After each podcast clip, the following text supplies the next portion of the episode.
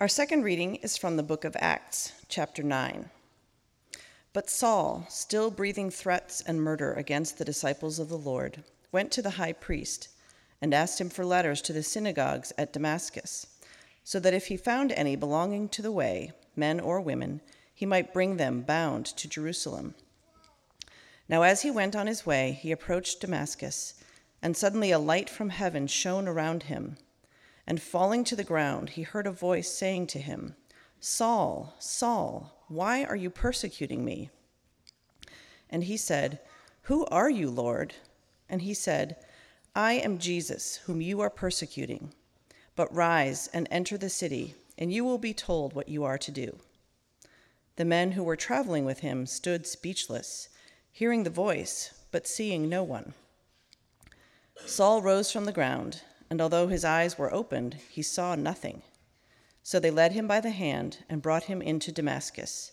And for 3 days he was without sight and neither ate nor drank.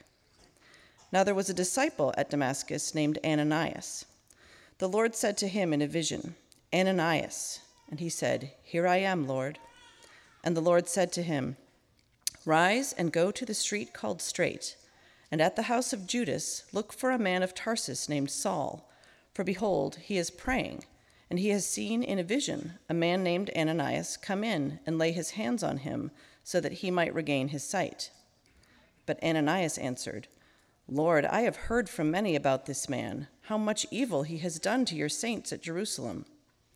But the Lord said to him, "Go, for he is a chosen instrument of mine to carry my name before the Gentiles and kings and the children of Israel. For I will show him how much he must suffer for the sake of my name." So Ananias departed and entered the house. And laying his hands on him, he said, "Brother Saul, the Lord Jesus, who appeared to you on the road by which you came, has sent me so that you may regain your sight and be filled with the Holy Spirit." And immediately something like scales fell from his eyes, and he regained his sight. Then he rose and was baptized. The word of the Lord. What if you've got it all wrong? What if you've had God wrong all along? Let's say maybe you're in here and you consider yourself somewhat spiritual. You have a sense of kind of there's something else out there. You pray. You're a pretty good person. You try to be generous and volunteer. You're one of those people who's just generally been spiritual your whole life, and you have a sense of what you think God is. Or seemingly the opposite of that, take somebody who is very religious, kind of diehard churchgoer, has been in Sunday school and small groups and Bible studies their whole life and follows the moral truths of Christianity or some other religion. You've been doing the religious or spiritual thing your whole life, but what if God, the real God, who he actually is, how he actually works, what he wants for you and maybe even from you is not at all what you assumed or have believed for many years? How would you even know if you were wrong? You wouldn't. You would have no idea. It would take a dramatic, kind of world-altering, paradigm-shifting encounter with the real God, or at least it would take willingness. Authentic willingness to seek God with total openness and humility that you might have it wrong. For Saul in our story today, it was the former. On the road to Damascus, he encountered the real God, and it wasn't at all the God he'd expected or been following for his whole life, and it changed everything for him. We start in Acts chapter 9, and I'm going to go ahead and read verses 1 and 2. To give us the context of what's going on here. But Saul, still breathing threats and murder against the disciples of the Lord, went to the high priest and asked him for letters to the synagogues at Damascus, so that if he found any belonging to the way, followers of Jesus, men or women, he might bring them bound to Jerusalem. So Saul, and we've seen this the past couple of weeks, was like a federal prosecutor, but the law not being kind of the law of the land, it was the law of the religious community, which essentially was the law of the land. He was a Jewish religious political kind of appointee, if you would, federal prosecutor. He was there at the stoning of Stephen, the first martyr to Christianity, who had seen his death as something that was being just and right, carrying out God's justice and law. And lest Saul get a bad name, we have to recognize that from that culture's perspective, Saul was doing everything right. He was a Pharisee of Pharisees, which in our mind sounds bad, but he was like a top rabbi, if you would. The story of Saul, and we get this from other places, and his other name is Paul. Saul is his Hebrew name, Paul is his Greek name. So Saul, Paul, is that he was from Tarsus, which would have been up in Turkey. So he didn't live in Israel growing up. He lived in the Roman Empire. He was a Jew growing up in the diaspora in Tarsus in what is modern-day Turkey. But we also know from other writings that he was not only a faithful Jew who grew up in a Hebrew home, but he was also a Roman citizen. Now, if you had gone into the city of Tarsus, there would have been very few Roman citizens. To be a Roman citizen means that you had higher status than nearly everyone else because you had rights and freedoms and protections. So he was both a faithful Jew and a Roman citizen. And when he was a young man, his parents sent him to Jerusalem, which was a long way away in a culture that didn't just send people far away. He went to study under Rabbi Gamaliel in Jerusalem. This meant that not only was he one of the most faithful religious guys in his community, but his family was wealthy. He had status and wealth, connections, success. He talks about this kind of upbringing in Philippians chapter 3 when he writes, "Look, I was circumcised on the 8th day," not the 7th, not the 9th, on the 8th, "of the people of Israel, of the tribe of Benjamin," which was a higher up tribe, a Hebrew of Hebrews. In other words, ethnically, I was everything I was supposed to be in a culture that valued your ethnic ancestry.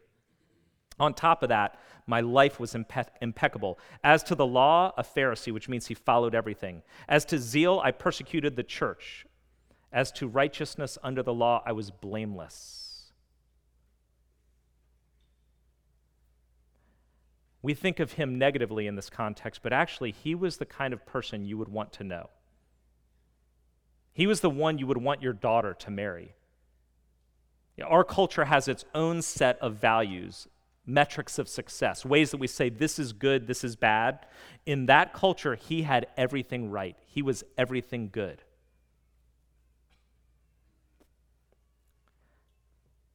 He had pedigree, brilliance, religious passion.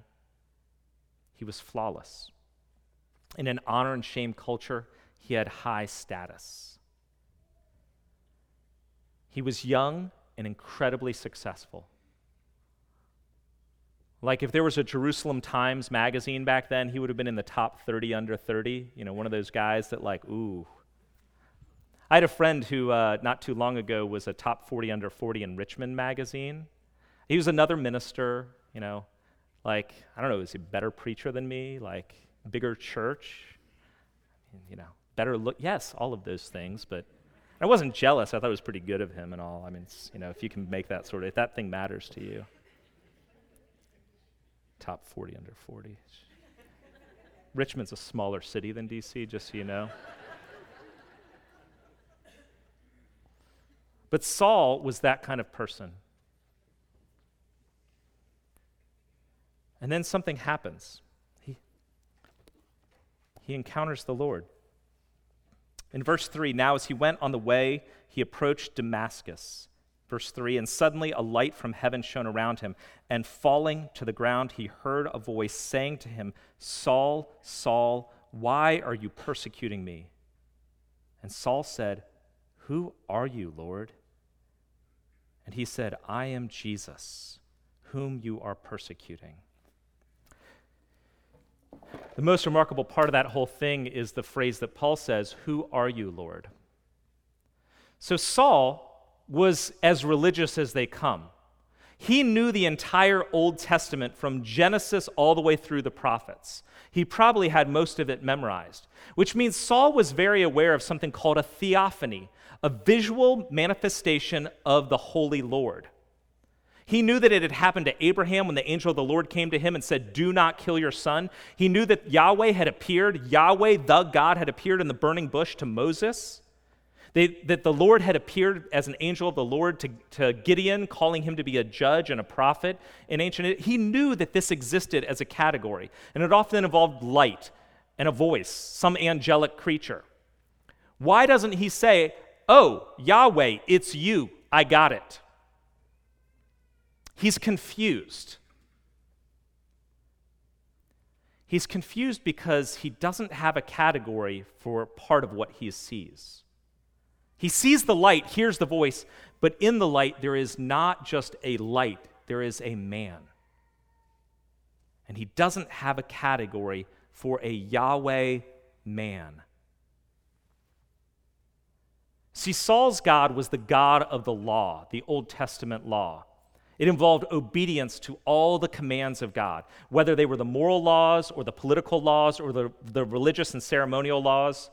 His God, the God of the law, involved a temple where you went to make sacrifices for your sins, to make God okay with you. His God was the God of his culture as well, the God who had chosen the people of Israel, and he was one of the chosen. It was an ethnocentric God, the God that is for us and not them. We're in, they're out. And it was a God, quite frankly, that he could figure out. If I obey X and Y and Z, and some of you are good at obeying X, Y, and Z. If I obey these things, I'm good. He was doing just fine before his God. But then on the road to Damascus, Saul was confronted with the God that he did not construct. It was the holy God, the holy other transcendent God that he'd always believed in, but it was also the personal and human God that he never expected. He encountered the real God in the risen Jesus. If you and I don't encounter the real God, we'll do the same thing Paul does. We'll construct God. We'll construct God in our own image, according to our own heart's desires. Now, nowadays, most of us, if we're going to construct a God, aren't going to construct the holy judge, the one with laws and obedience and temple and sacrifices. That's not really our thing today. If we're going to construct God, it's going to be a God who is accepting, who watches over us and helps us to be better people. It's quite frankly a God that reflects our culture's assumptions and values, much like Paul's God did his. And it reflects our own personal selfish wants and needs. We're all usually very self-centered in our approach to theology. Theology is just what you make of God. Everyone's a theologian because everyone does something with God, whether you're an atheist or a devout whatever. You have a theology and you are a theologian. Most of us are self-centered. Actually, all of us are self-centered in our approach. And let me give you an example. When I was in high school, I had a strong faith, and there were things that I did not struggle with. And consequently, I couldn't tolerate in other people. Now, I was very aware that God disapproved of these things. So like jealousy and gossip were things that I didn't actually struggle with as a teenager, and I really hated it when I heard other kids gossiping or being jealous. And I knew I was justified in disapproving of them because God hated it too. Jealousy and gossip are wrong. And so I take a hard line on things that I didn't struggle with. But things I did struggle with, like arrogance and pride or lust, in that case, I would focus on God's grace and forgiveness. I mean, God forgives us. It doesn't matter what you've done. Everyone struggles with stuff. God loves us. It's by grace. Even as a believer in Jesus, the things I emphasized or de-emphasized were based on my own selfish desires. I would suggest to you that none of us are as humble and open as we think we are when it comes to, I could be wrong about God. Like most of us, even those of us who are very kind of progressive in our mindset would say, you know, I'm open to whatever God could be, but that's not actually true. I would suggest that nearly every one of us is as dogmatic and zealous as Saul was about our own God construct. How do I know?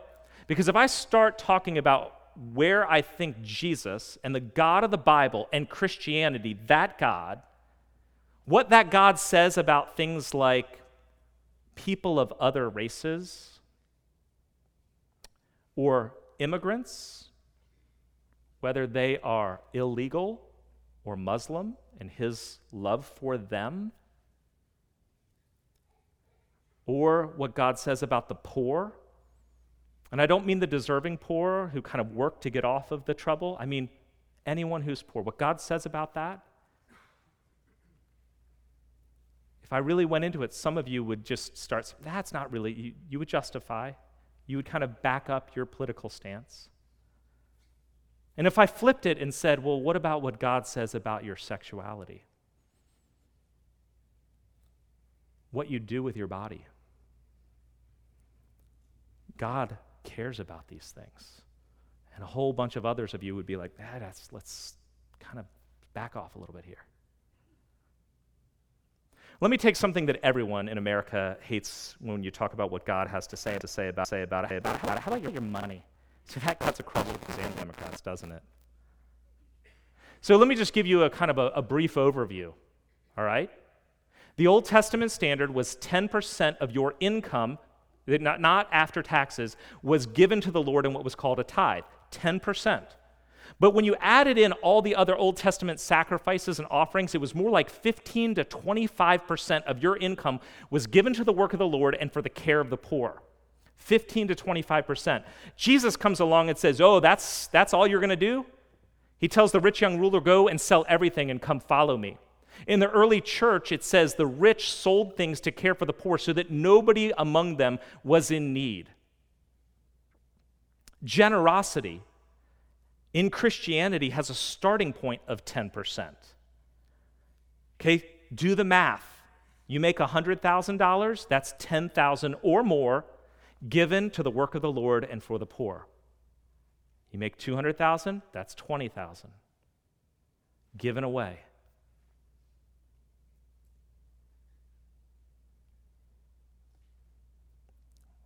How many in here are kind of trying to say, well, that's not exactly justify?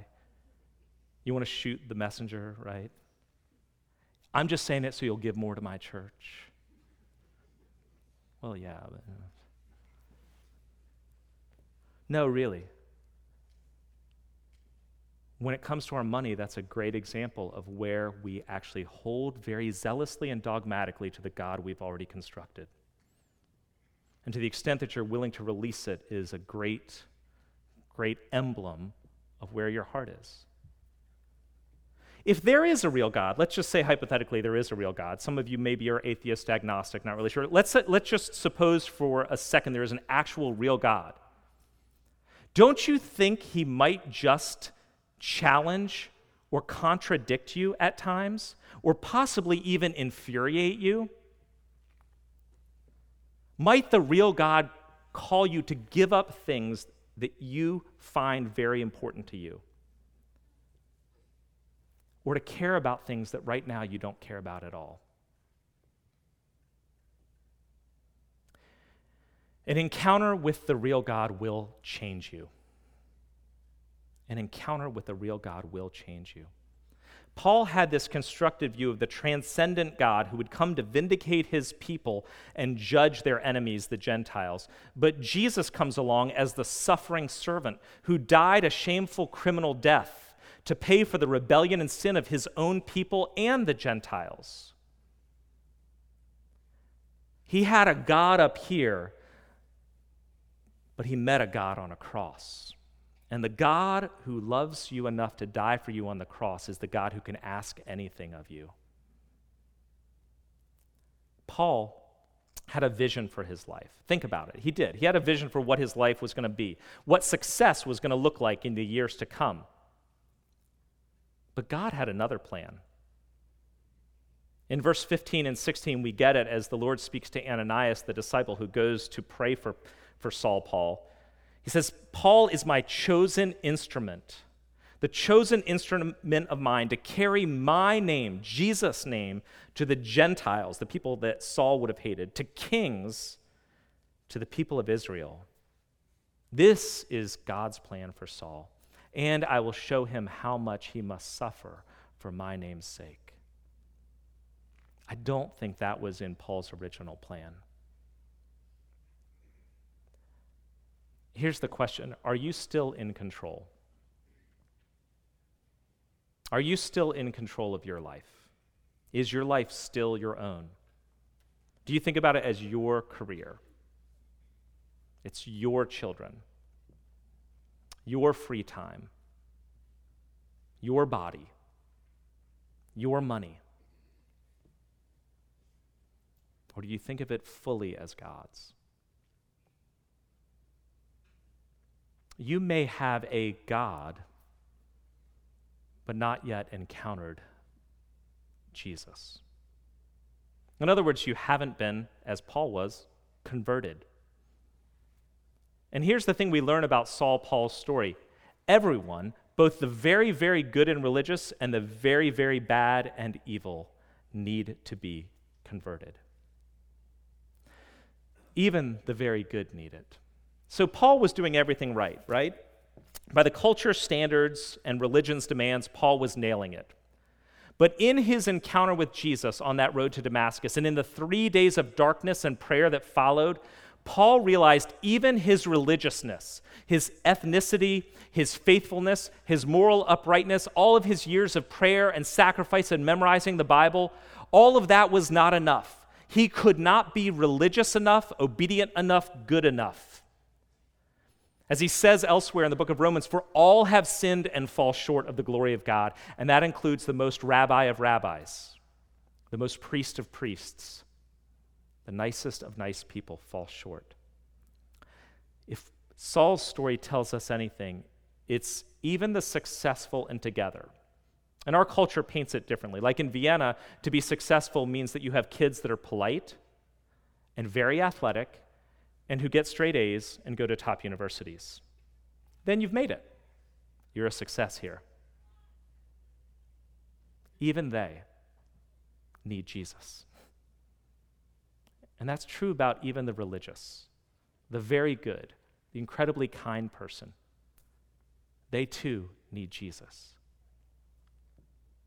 But the good news of the gospel is that Jesus is enough, even for the worst and most guilty person in this room or in the world. You know, Paul realized that even his goodness and obedience were a way of rebelling against God. Think about that. His goodness and obedience were a way of rebelling against God. What do I mean? By following all these rules, memorizing all this stuff, he was simply assuring himself that he was okay. He was saving himself before the God he had constructed. He was maintaining control of his life and building up a God that he could appease, that he could match all the things that he needed to match. He was very, very good, and he realized it was rebellion against God. And on top of that, Paul, in the midst of this kind of conversion experience, began to see just how deeply bad he was, how evil and guilty he was. In verse 5, Jesus says, "I am Jesus, whom you are persecuting." As Saul went around persecuting Christians, he was persecuting Jesus. He stood there as the federal prosecutor indicting Stephen to have him killed when Stephen was completely innocent. Can you imagine? Not just being an accidental murderer, but being an intentional murderer and realizing later the person that you thought that you were doing justice to was completely innocent. Saul, verse 2 of chapter 8 says, "Saul was ravaging the church, entering house after house. He dragged men and women and committed them to prison." I know only a few of you have seen the movie that came out around Easter called Paul, the Apostle of Christ. It's a really kind of insightful take on Paul as he's in prison in Rome.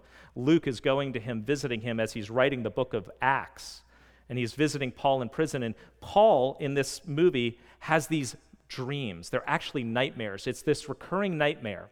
And the recurring nightmare in Paul's dream is of him standing there as Stephen is being executed, and then it's the faces of all the men and women and children that he has overseen their executions, whose lives he has completely destroyed. Guilt replaying in his mind. We pass over it, but Paul was very guilty. His past involved horrible stuff. We all know what guilt is, right? It doesn't just take being from a traditional or religious or Jewish or Catholic culture. You know what guilt is, right? We have guilt. You know what it is to replay your sin and your guilt in your head. The things that you've done, the ways that you've fallen short, the horrible things that nobody else knows about. And that voice inside your head, why should God forgive you? No, not that. That he won't forgive. That is not the voice of God.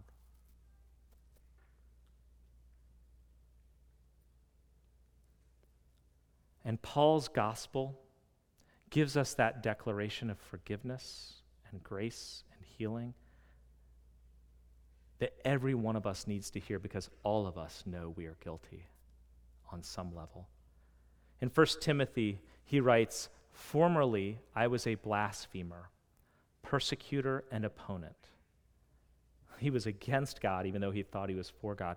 But I received mercy, not because I all of a sudden became good enough, but because the grace of our Lord overflowed to me, and faith and love that were in Christ Jesus, Jesus who came into the world to save sinners, of whom I am the foremost." This was Paul's gospel. I am a sinner.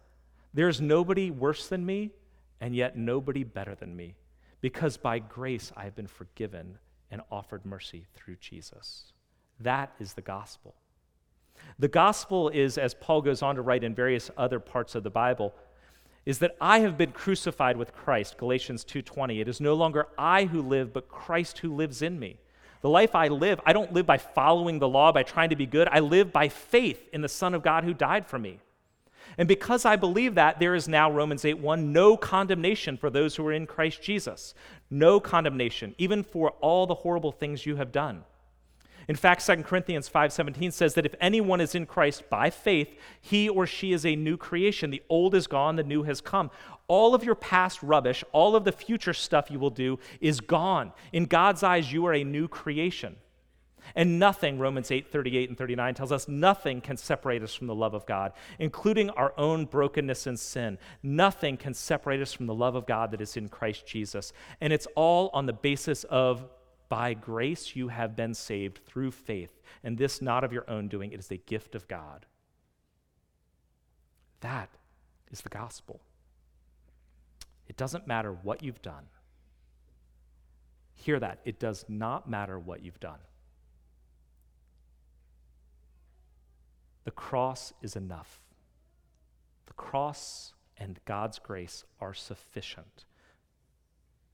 The gospel, and we've said it here, is this: you are more sinful than you're willing to admit, but you are more loved in Jesus Christ than you dare to imagine. The key is to realize this and be changed. Conversion, which everyone needs, is at its core a coup d'etat.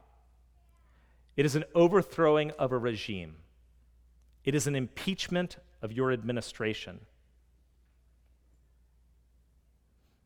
Think about the irony of the overthrow of Paul's administration. A perfect religious follower, a brilliant and celebrated young rabbi who had status and success, zealous in every way possible, now is the kind of person, if you read through the letters of Paul, who simply admits his sin and his weakness left and right.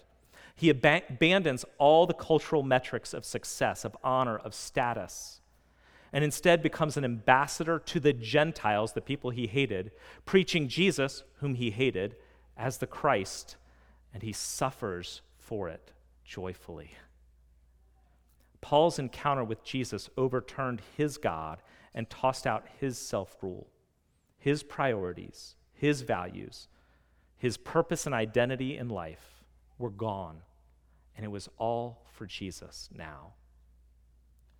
He writes in Philippians 3, the second half of that passage where he talks about how great he is, he says, but whatever gain I had, all that past status and success, all the things I've achieved in life, I count it as a loss, as if I might as well have wasted the previous 20 years because of the surpassing worth of knowing Christ Jesus my Lord. For his sake I have suffered the loss of all things and count them as rubbish, count them as trash, count them as dung. Everything I've accomplished in my life might as well be thrown out in order that I may gain one thing, Christ, and be found in him, not having a righteousness of my own because I'm such a good person, I do all the right things, but a righteousness not that comes from obeying the law, but that which comes through faith in Jesus Christ, a righteousness given to me. You are right because Jesus died for you. That's it.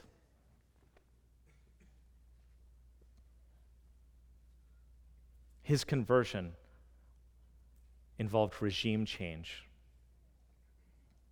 And it needs to for all of us.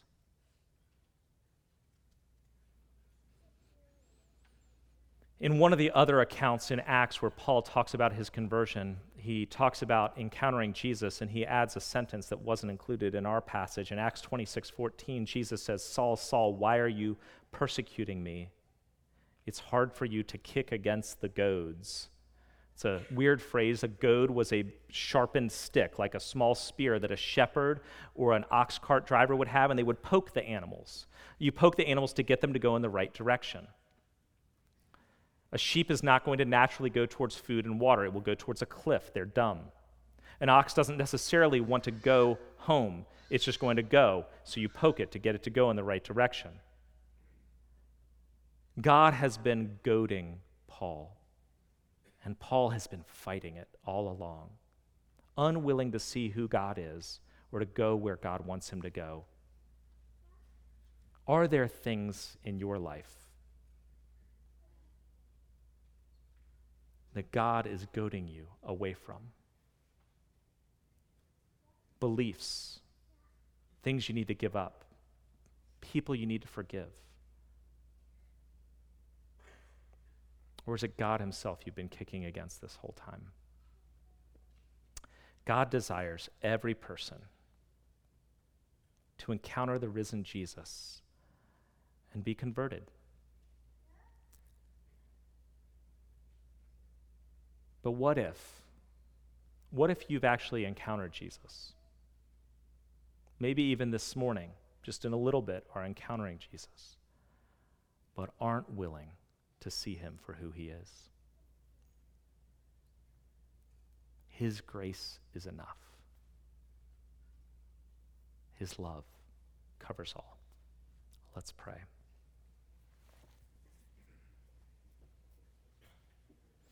God, it is such good news that Saul, the perfect religious guy who is also a murderer,